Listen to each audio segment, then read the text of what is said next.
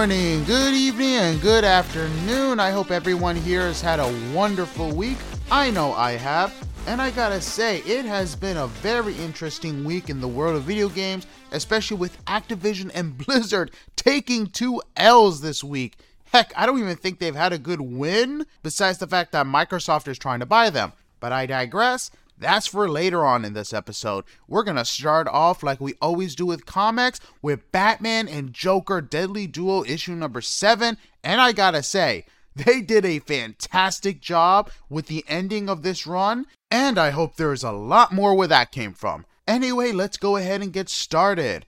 So, of course, with issue number seven, Batman and the Joker face off. Batman and Joker landing blow for blow before Batman's on top beating the heck out of the Joker, almost killing him, where Joker's, of course, mocking him for not doing so. And then they end up being surrounded by the mutants. Harley jumps in away from Jim Gordon and shoots some of them. Batman uses his time to detonate the explosives he had set up at the beginning of the entrance of the tunnel. He says he basically planned for this being a last resort and floods the entire area that they're in. Everyone tries to get to higher ground, but Amanda grabs onto Batman and then disappears. Batman is now riding on one of the pillars, tells Joker to grab his hand. But Joker says he has everything he needs, revealing that he has the key. A huge wave washes them away, and Batman pushes, trying to find higher ground but the pillar begins to break, and as he begins to fall, Gordon grabs his arm and brings him back to where he is. And Batman says they need to run. They begin to run and are shot up from the ground uh, as the water pressure gets big. If you want a visual example, think of Die Hard 3. Anyway, Gordon gets much needed medical attention, and Batman goes to the bank where a break in occurred, where it's revealed that the key opened a lockbox where it had proof of Batman's identity, which of course is Bruce Wayne, and now it's in the hands of the Joker. Batman initiates a protocol that in the event of any villain learning his secret identity, a terrorist threat would be made to Wayne Enterprises, allowing for police to protect his employees and people be on high alert, since anyone could be a target. And since it's Joker, anyone can really be a target the janitor, uh, some technician, or whatever. Some time passes and Batman tracks down where the Joker might be, and it's shown to be a computer where Joker reveals that he is engaged to Harley because of everything he put her through. And he reveals that it was either going to be a rock on her finger or his jewels in her hand. And I don't think he meant that in a fun way. Anyway, he talks about how he didn't want to know Batman's secret because it's the Joker. And to him, Batman is his life and learning his secret identity would ruin everything. After he says this, he basically says how Amanda threatened to tell him Batman's secret, and the only way to stop that from happening was to help her. And once he got it, he destroyed the evidence. And he also kills the only other people from the bank who knew what was in that box. And he kills them on the screen where Batman is nowhere near, and it's not revealed whether or not this is in real time or it's recorded. Anyway, he reveals that he shot Amanda when she grabbed Batman and seemingly killing her. He says his goodbyes and rides off. More time passes, and Bruce appoints Gordon and Barbara as head chairs to the Wayne Foundation, and he says he's found some peace. And it's revealed that Amanda is actually alive and sees what Bruce is doing. And when she apparently scratched him, she saw that he actually felt remorse for her and her children. And because of this, she felt like she could leave Bruce alone, that he's actually felt bad for her. And honestly, I guess that's all she wanted and she's going after the Joker because of his betrayal. So, again, really, really great issue, and that's where it ends. I don't know if they're going to continue this, but I really hope they do because this was a fantastic run. And it would really be a shame if they just ended it without any continuation, especially since Amanda is still alive. But anyway, like I said, fantastic issue. Can't wait to see if they do anything with another issue or a sequel.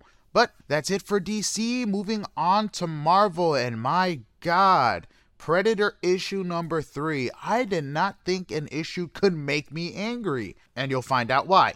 But anyway, it basically takes off where we left off with the Predator about to finish Theta, the chick in her own Predator outfit, after cutting off her arm when it's attacked by other alien creatures. And again, these are not xenomorphs. This isn't Alien vs. Predator. Just wanted to point that out again. Anyway, Alan, the big British guy, goes over and helps her up and brings her back to the other group. Meanwhile, Kiyoshi is still flying the ship and has put coordinates for Earth showing that it would take almost a year to get there. But before he can confirm, it's revealed that, and I'm sorry if I mispronounced the name, Aja is with him. She points a gun at his head and tells him to land. He says she's making a big mistake because where they originally were going to go, the company that's there doesn't do charity and would likely experiment on them because of the fact that some of them had been in stasis for decades instead of taking them home. But she says it's a risk she's willing to take, especially saving the people who just came back to save them. Anyway, Theta and Alan meet with the others and they begin to talk about Plan B when the ship comes back and picks them up. Kiyoshi is put into lockup with basically saying that he was doing it for the good of the people. Meanwhile, back on with the others, Theta is put onto a uh, medical bench, and where her partner is doing a medical procedure to stop the bleeding and replace her arm with a robotic one. He asks Alan and Omar to help out and tells Sandy, which is the ship's AI, to give Omar access to some of the medical supplies. After they're done, they basically have to wait to see if her body accepts the robotic arm, which is kind of interesting, similar to, I guess, someone getting a organ transplant and seeing if the body will reject that. And honestly, I actually like that concept because it's not like, oh, let me go ahead and get a metal arm, robotic arm. The body actually has to accept it. I think that is very creative and very different. Anyway, uh, after uh, they're done doing the procedure, uh, the husband and wife duo forgive me, I do not remember their names, that was a part of OWL, the organization that was in the Predators movie, where they were basically researching the Predators and how to stop them, explore the ship, and come across the Predator gear that they basically had collected over the years. And that's Theta and her partner. They go to a room where they see the Predators' hunting routes. But here's the thing they see that Earth is next, but they don't know if this is something that was recent where they're heading to Earth right now or in the past. But they decide they need to act. Meanwhile, Omar and Alan talk to Theta's partner, and basically he says that they've been hunting predators for years and that she's been doing it much longer. And the fact that she has killed 31, yes, 31 predators, which is impressive which explains why she has so much of their gear. Anyway, they mention how they didn't know they were going to run into the group and that saving them wasn't their mission, but Alan and Omar are grateful that they did. Meanwhile, Aja is looking after Kiyoshi when she's knocked out by the couple who releases Kiyoshi and says that they need to get the ship back to Earth, and the comic ends. And I gotta say, why? Why would you do that? That's the thing that's ticking me off. You got saved by this person, you found information, and it's been 40 years. You don't think that Earth would have had this information already? I mean, if Earthlings are taking this to deep space, doing all this research, you don't think they would have known about some of the stuff predators have been doing? I mean, that makes absolutely no sense. And you could have just asked the Theta or her partner, hey, is this old information? Is this new information? Does Earth know about this? Instead of taking things into your own hands and risking everybody's life. I just, like I said, this issue kind of ticked me off because of the amount of stupidity that was happening. Again, good issue. I mean, really good issue. It just really ticked me off, and I'm very, very curious to see what happens is issue number four, and I hope this couple dies. I really do. Anyway, that's it for the Predator issue. Moving on to Red Goblin issue number four. And I gotta say, the comic starts with a security guard whose name everyone gets wrong, but his name is actually Jerry, is making his way through Oscorp, puts a bug into the security system and eventually gets to the Golden Glider suit. It's revealed that he's actually working for Hammerhead and that he owes a lot of money for apparently losses in poker. I have no idea how this dude racked up millions in losses in poker, but I mean, gambling is an addiction. anyway, he's basically told if he doesn't get the suit to him in 20 minutes, he will owe interest, which nobody wants to hear at all. He says he needs to cut the power to get to the suit.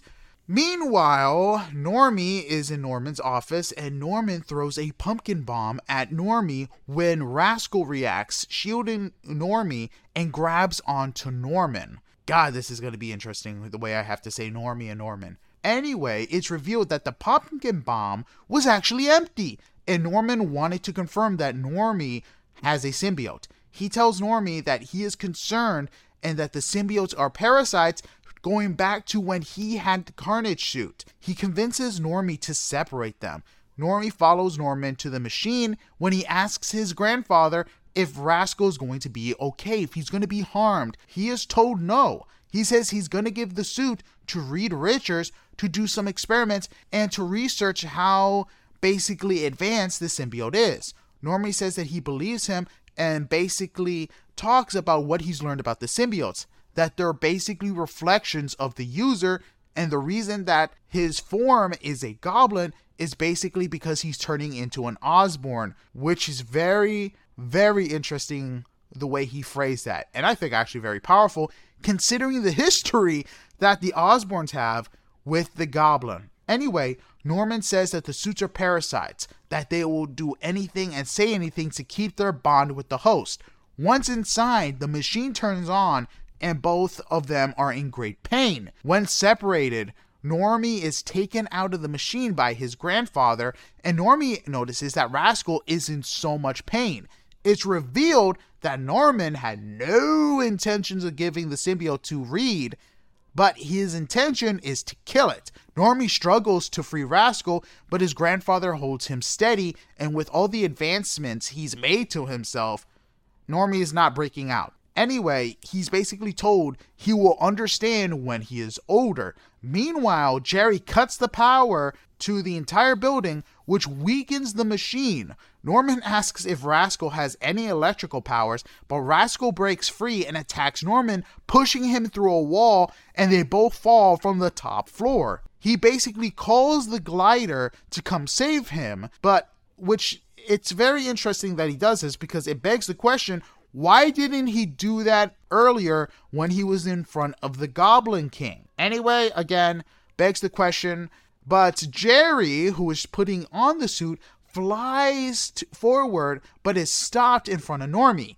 He asks, uh, of course, Normie's the one who's asking why he's in his grandfather's suit, and he says he's having a hard time operating it when he accidentally unleashes moisture sensor bombs. He apologizes, and Normie says that he it's not accepted. Rascal, now bonded with Norman, gets back to the top of the building, eats the bombs, detaches from Norman, and goes back to Normie. He asks if the symbiote knew it was fireproof before eating the bombs, but but he basically told Normie to tell Norman that it was a risk he was willing to take. Normie tells his grandfather that he is leaving and protecting Rascal from him. Norman threatens to tell his mother, and Normie mentions that she wouldn't appreciate the part where Norman put him in a dangerous machine, which would probably destroy any relationship he has with his daughter in law. Because basically, they're already on thin ice with everything that happened in the Spencer run of Spider Man. And for him to be cut off from his family is something that Norman definitely doesn't want to happen. Jerry mentions to Norman that Normie seems like a good kid while taking off the suit. A bunch of securities come in and tackle Jerry, and Norman mentions that he is a good kid, and Jerry's going to tell him who basically sent him to steal the suit, and that he is extremely lucky that the security guards are asking him and not him himself. And the comic ends. And I gotta say, Norman is a dick. there is no denying that. Even with all his sins washed away, the fact that he tried to kill Rascal and the fact that he lied to his grandson was not the smartest move. honestly, it kind of reminds me of something that the Goblin would do. So the fact that he's still able to do stuff like this makes me think that there's still a goblin within Osborn and that it's waiting to be unleashed, even with the sins washed away. So I'm very excited to see where this goes and what will happen when Normie and his grandfather meet again. Maybe they'll fight this time, which would make for an interesting issue. But anyway, that's it for comics. Moving on to TV shows. And for TV shows, we got some bad news for all you Archer fans. It has been revealed that Archer is sadly going to be ending with its upcoming season. And I can't believe it's ending. I mean, they've been on the air for 14 years. Heck, I think I was in middle school when this show premiered. So for it to be ending is insane. And this show has been absolutely wild. And while, yes, there were some ups and downs, especially with the seasons when Archer was in the coma, not my favorite time period, but it did have some good laughs, the show has been entertaining and has been an amazing part of a lot of our lives. And if you're wondering which episode is my favorite, I gotta go with the breast cancer one. That was hilarious. And honestly, in my opinion, the best episode of the entire series. But if you have another one let me know in the comments or let me know in an email which ones you think is the best episode. Anyway, that's it for TV shows. Moving on to movies. And I gotta say, this week was very interesting considering we got a teaser for Five Nights at Freddy's, and it looks very interesting. And the one thing that's pretty cool about this is it takes place, I'm guessing, during the first game. It's not really revealed because, of course, it's a teaser, but of course, you had the whole camera room like you had in the first game. I don't know if they're going to be implementing some stuff from the most recent game to kind of give it more of a life and more horror. But I'm guessing it's going to be more of a horror game than it's going to be an action because honestly, you really don't have any weapons in any of the games. And if the dude starts fighting back, it's probably going to digress. But anyway, I'm very happy that after 10 years since the first game came out, we're finally getting a movie. I honestly thought we were going to get a TV show considering how much lore I've been told that is in these games. I didn't know that was that much lore, but apparently there is. Hopefully, the game movie is good and it proves that video game movies can work if you do it right, especially with The Last of Us and Super Mario, that has proven to the world that video game movies can work and can be super successful. Anyway, moving on, the full trailer for The Haunted Mansion has released, and of course, we know the movie's coming out in July. It looks really cool. I'm excited for how scary this movie is actually going to be and wondering if it's going to skid the lines on what PG 13 is. And honestly, with the cast that's been casted in this movie, especially Danny DeVito, I'm excited because honestly, Danny DeVito is amazing. But anyway, going back to talking about video game movies, Super Mario is now available to purchase digitally. So if you haven't seen the movie yet and you don't want to go to the theaters, now you're able to watch it in your home. And I hope you do because it's amazing. I already pre ordered the Steelbook from Best Buy and I can't wait to get it. Another movie that you can watch digitally that is now actually streaming as well is Dungeons and Dragons, and you're able to watch that on Paramount Plus. And if you didn't get to see it in theaters, would definitely recommend giving it a chance because it is a really good movie. And if you are a big Dungeons and Dragons fan, you're gonna love it. Anyway, uh, moving on. Mission Impossible Dead Reckoning Part 1 trailer has released, and I gotta say, it looks like it's going to be the darkest Mission Impossible movie yet. Considering that it's a two parter, I can only imagine the I don't know, the drop off, the plot twist that is either going to make us depressed or make us more excited to see the next one. And Ethan faces a new nemesis named Gabriel. And apparently, he has a weapon that will shape the future. So, basically, every Mission Impossible movie. But I always enjoy a new Mission Impossible movie since they come out every few years and they just top each other. And you get to ask yourself, what crazy stunt will Tom Cruise do next? Like I said, can't wait for this one, and with part two coming out next year, just makes it more exciting. And one thing that's definitely more exciting is that apparently we're getting a movie called The Creator, which looks like an actual original movie for once. And this stars John David Washington, and he's slowly becoming one of my favorite actors because of how well he does. And it's basically about how AI and humans have been fighting. And John's character plays an ex special forces character who is basically tasked with killing the creator, an advanced AI, but finds out that it's a kid. And now it's basically a battle of morality as many people begin to die. And it really looks like it's going to be something else. One thing that's pretty cool is the fact that it reunites Garth Edwards and Chris Waltz. Weitz. I cannot pronounce that name. But if you're wondering who the heck those two are, they wrote and directed Rogue One, considering that is probably one of the best, newest Star Wars films to date.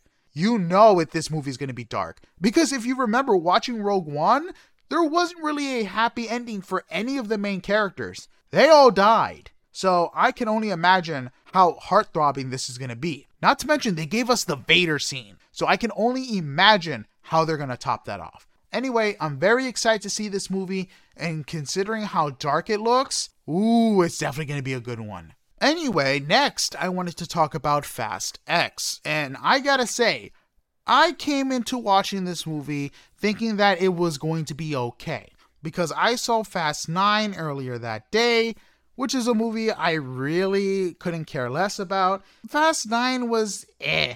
I mean, them going into space in a car, really? I know they're supposed to be over the top, but I think that was just pushing it. But I gotta say, Fast 10 was actually a lot better than I expected. Jason Momoa plays such a great villain. He's very charismatic and he's just crazy. And you know what he kind of reminded me of? If you guys remember the 2004 series, The Batman, he reminds me so much of that version of the Joker. And honestly, he proves he could play a pretty well, like demented Joker. And of course, this is going to be a non spoiler, but one thing I did like was how dark the movie was. It wasn't another, oh, everybody's saving the day, all of that. It was just showing what happens when these guys can lose and how they lose. And of course, you have a bunch of the characters that were in the previous movies come in and they're only there for a short time. And those are the people that aren't in the main group. But of course, you have so many Fast and Furious characters,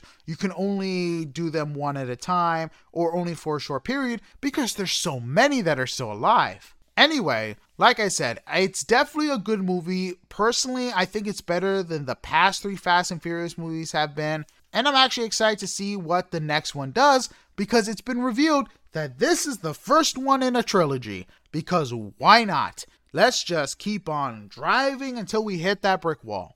But again, like I said, I would definitely recommend this movie. I'd give it a 7 out of 10, and that's being generous for a Fast and Furious movie. And there is one after credit. So if you are waiting until like there's maybe something at the end, as soon as you see a credit scene, that's it, you can leave. Anyway, that's it for movies. Moving on to video games. And I told you that Activision and Blizzard were not having a good year, and this is why Overwatch 2 executive producer has announced that they're not going to be releasing and have canceled the long awaited PvE.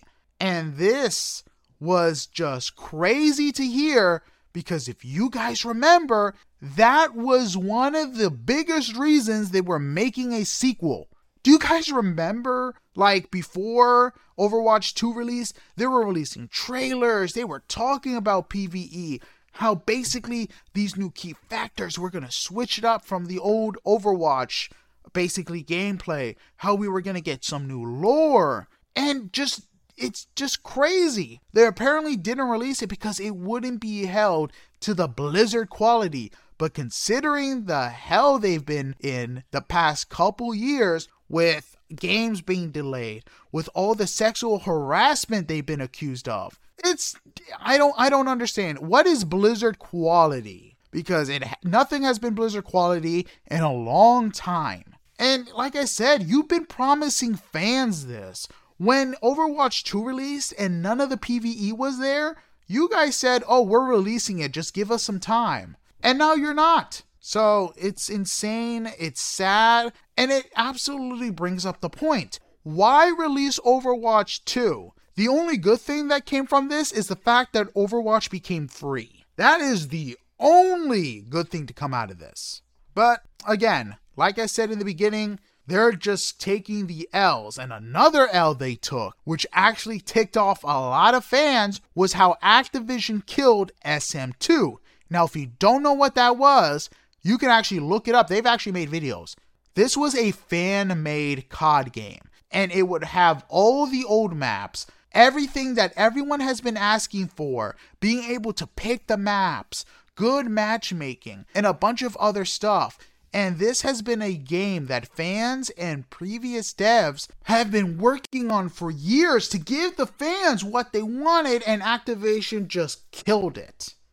Which is insane. Because if you think about it, and I find this funny, someone brought this up that if this would have been better, better received, had a higher play count than Call of Duty's Modern Warfare and Warzone 2, it would have made Activision look bad. And from the way this game was going, that's exactly what it was going to do. So, like I said, Activision Blizzard have been taking a couple L's, and I have a theory on why, which we're going to talk about later. Moving on, something that I never expected. I honestly didn't expect to happen, but here we are. Nicolas Cage is going to be on Dead by Daylight. And here's the thing I have absolutely no idea if he's going to be a survivor or a monster. Considering it's Nicolas Cage, he can be both. And if he's a monster, that would be hilarious.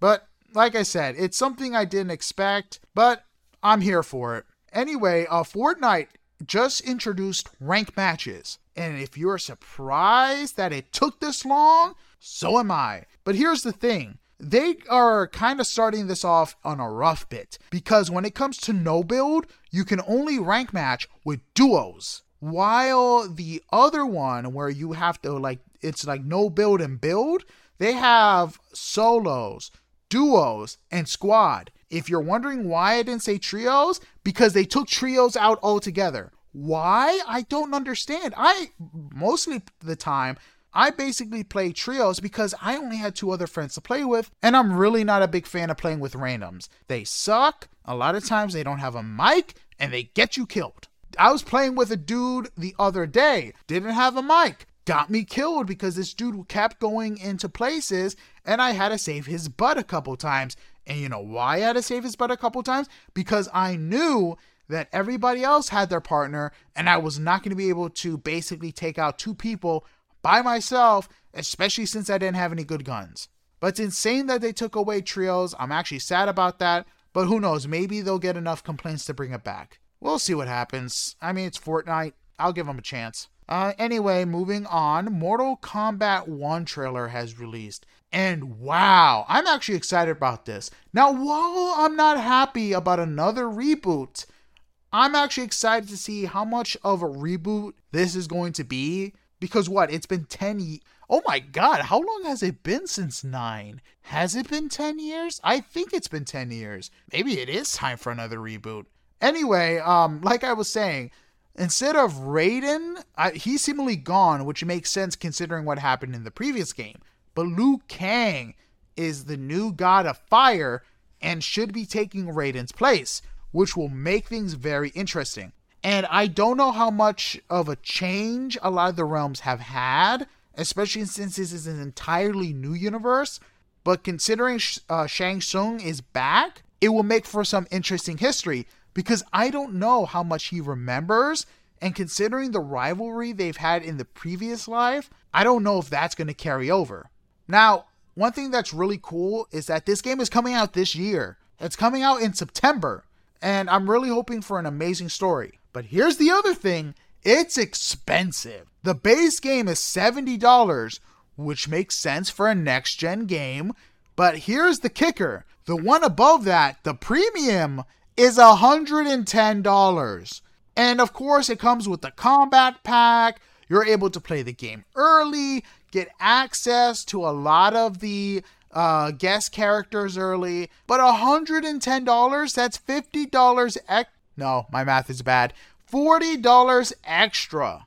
I think that's a little insane. Uh, I'm playing the base game and getting the combat pack separately, but here are some of the guest characters. Well, here's three that were leaked apparently that aren't previous, of course, uh, Mortal Kombat characters. There's Omni Man, Peacemaker, and Homelander. And I gotta say, those are excellent picks. For one, Peacemaker. That's already a Warner Brothers property, so that's an easy thing to do.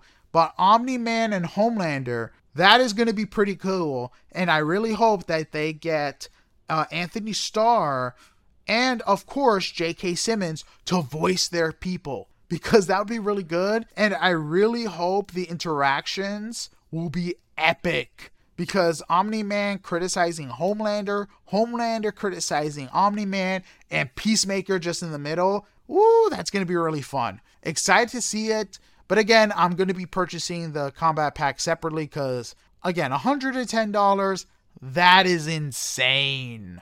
Kudos to everyone else buying that, but I'm not. I'm not doing that. And honestly, it should be cheaper, especially since I don't know. We're playing the game digitally. Make them prices cheaper. You don't have to pay for the disc or shipping. Yeesh. Anyway, another game that I say yeesh for, but it's not because of the price, it's because of how bad it looks, and that's Gollum. They just had a trailer showing us behind the scenes for the game. Wow! I didn't think the game could look worse, but here's the thing I didn't know. They're using Unreal Engine, and it still looks like a game that should have been back in the 2003 era with the PS2 because that's how the game looks. That's exactly the graphics that this game is proceeding to give us. And it's just bad. Honestly, I can't wait for someone to play it, do a walkthrough, and just show us how bad this game is. If this game turns out to be good, I will be shocked. I will definitely be shocked. But we'll see what happens. Anyway, a game that actually looks interesting and the art style looks creative is something called Stray Gods. And this is going to be an RP musical game with interactive musical lyrics where you're basically singing. And your character is Grace. And she's tasked to solve the murder of, uh, I, I know I'm going to pronounce this name wrong, Calliope, who is the muse of poetry and elegance in a world where the Greek mythology exists. And if you're wondering what the heck a muse is, it's basically a goddess uh, she is one of the goddesses of the muse, which is basically expressions and all that stuff. But it uh, also, the game has Troy Baker and Laura Bailey. And honestly, I can't wait to see the gameplay for this because a musical RP game might actually be pretty well done. I, I don't think there's any game similar to that. And we already saw how much music can inspire video game gameplay with hi fi flow, so who knows? Maybe this will be good or maybe this will be an experiment. Either way, I'm excited to see it. Uh, one thing I'm excited to see, and something I didn't think was going to happen. I know I previously talked about Layers of Fear coming back and being remade for Unreal Engine 5. But the thing that I did not expect that it's going to be available on Mac. Yes, Apple product with Apple Silicon taking full advantage of their M series chipsets and metalwork. And honestly, this is an interesting step for Apple considering that their tech and their products aren't known for playing video games of that high standard, especially on Unreal Engine. I mean, when you talk about like PC gaming or gaming on a computer, Apple is the butt of every gamer joke because of how bad they run on them. And if they're taking a step into the direction of being able to game on a MacBook, hey, I'm curious to see where they go because honestly, say what you want about Apple, they are very innovative. So they might give us something that we're not expecting. I'm excited for it and I can't wait to see what they do. Speaking of things I didn't expect, Nintendo Switch is giving us a Game Boy Advance expansion with three new games coming May 26th. And one of them I actually played, which was Super Mario Advanced. I remember playing this when I was younger, and I'm talking about like 24 years ago. Tw- not 24, uh, 22 years ago on my Game Boy Advance whenever I was heading to New York or doing something. And this is a game I never got to beat which is something that's definitely going to change. And we're uh, getting other games such as Super Mario World, Super Mario Advance 2, and Yoshi's Island, Super Mario Advance 3, which I didn't know was part of a series. Stuff you learn 20 something years later. Again, I'm super excited to play these games, especially since it's going to bring so much nostalgia, and I definitely have a bone to pick with the first game. Anyway, uh, going back to what I previously said about Dead by Daylight, they have released a new monster that travels very similar to the Demogorgon. And it's similarly a robot plant fusion, and it has a range attack, which is very interesting. We're also getting a survivor as well, but the killer is the most interesting part about this. And the killer's name is called the Singularity, and this expansion is going to be called End Transmission. So excited to see what they're going to do. And I'm going to be honest, these guys, the devs behind Dead by Daylight, are very creative when it comes to making a killer. And if they ever do like another expansion moving on from video games, I honestly think they would do better with a TV series than a movie and something like a high budget TV series, like they did for The Last of Us, The Boys, something to expand the lore, and we can just watch it episodically and have it expanded instead of having to basically watch a two hour movie, waiting a couple years for the next one. I think they would actually do it justice, especially with how many monsters they have and how much lore to expand.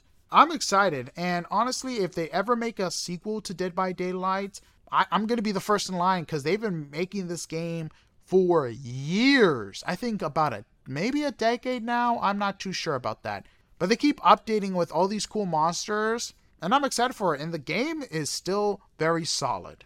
Anyway, speaking of games that were very solid, I have finally beat Jedi Survivor. And I gotta say, this game was really, really good. I wouldn't be surprised if this was a great contender for Game of the Year because the story was depressing.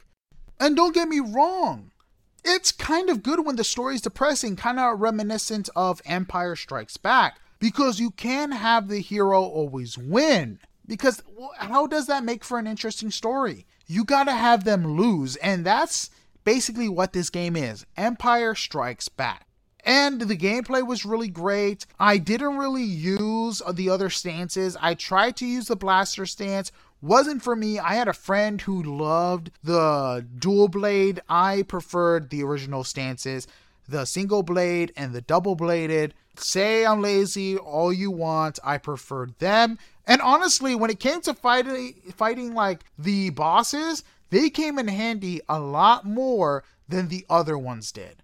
Just saying. Those stances just complemented my playstyle. They may have not complemented yours, but hey, we have five styles to choose from. And whoever can master the cross guard, kudos to you because those boss battles, you needed to run, be fast paced. If you're able to do that with the cross guard, like I said, kudos to you. You have more skill than I ever will. But honestly, it was fun playing the game. The side missions were really fun. And one of the side missions that I did continuously was a lot of the bounty missions because that was a good way to earn skill points and it was really good to keep you on your toes and it expanded the story a little bit. Of course, it was a side story, nothing to do with the main story, but still fun. I did like exploring every nook and cranny, which was really good because this game actually has dungeons and they're kind of hidden within the world. I accidentally got into a dungeon by mistake thinking that there was going to be a extra stem uh, carton there where I'll be able to gain it and boost my levels. Ended up in a dungeon and got a lot of skill points because of that. Actually helped me later in the game, especially later in the game because when you get far enough, you're going to need to use all your skills just to get part of them. And just giving you a heads up, my preferred force that I upgraded was definitely confusion because that helped me a lot. And of course, force push, force pull, but confusion was definitely my go to. But anyway, definitely a great game.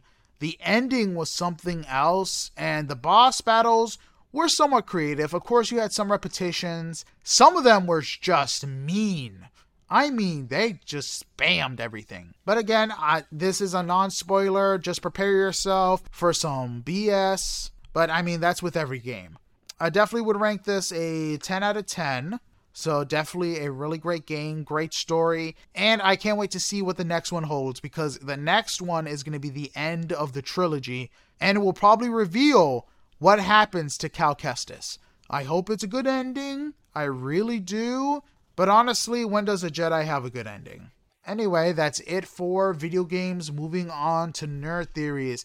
And like I said previously, I'm going to be talking about Activision and Blizzard because honestly, the I think the reason why they shut down SM2, why they're not releasing PvE mode for Overwatch 2 is because they suffered more loss than what we originally thought after the scandal they were put through the last couple years with the losses of employees, with everything that's been going on. I think they were honestly making it seem a lot smaller than it actually was. I think it was a lot bigger because you had so many people walking out, so many people quitting their jobs. I actually think that the people they lost were the people that were the threshold, the web that put everything together. They were the actual talent.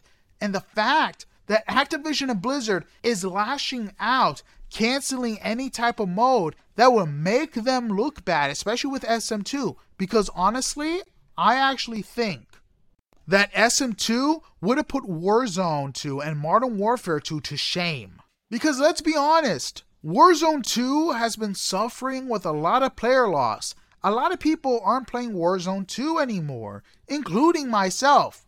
Yeah, sure, you'll have people who are like, oh, I'm always playing Warzone 2. But if you look a lot of the streamers, they've moved on. They're not playing Warzone 2 uh, like they used to a lot of the game modes are ticking people off, especially since they're not adding the stuff we want. Like how I don't know, how about map selection? Give us the choice to choose between the maps. How hard is that? That's what SM2 was going to give us. And like I said, and I think the reason everything is coming so slow, or the fact that a lot of the new DLC is lazy, is because, again, I think they suffered more than they actually are willing to admit.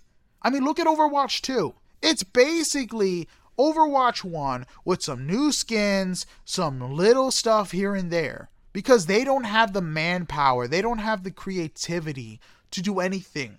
The only good news that they've actually had was Microsoft wanting to buy them. And at this point, with how hurt Activision Blizzard is, I think that's the only way for them to survive. Maybe another revamp, maybe hiring some fresh blood fresh new eyes to revive a lot of their series. But I don't think that's going to happen unless Microsoft steps in. And even then, if they step in, Microsoft is going to own a huge chunk of the gaming community with that Activision Blizzard buyout. And that's if, that's if they get through the UK and the EU. But honestly, that's, I think, again, that's my theory on why they basically shut down SM2 and basically announced that Overwatch 2 isn't getting PvE mode. Now, again, you might disagree, you might have other opinions on why that's happening. That's just my theory. And until it's proven fact, it will remain a theory. It will remain a hypothesis. But, yep, like I said, I think those are the reasons. Anyway, that's it for Nerd Theories. Moving on to current events and Jack Black. Jack Black has done it again with his new song, and it's amazing. And if you haven't heard it, definitely recommend watching the music video. It is called I Don't Play Video Games Anymore. And it's really great. The animation's fun. He mentions a lot of the recent video games, and he does it in a fun way, in his own Jack Black style. And I really think that writing Peaches and performing that has revamped him, wanting him to do a lot more music. And honestly, kudos to him because Tenacious D is actually a pretty funny band. They got some really really unique songs, and if you haven't listened to them or watched the movie, definitely recommend it. Heck, I recommend watching a lot of Jack Black movies, especially High School. Uh, no, not High School. School of Rock. Definitely a really good one.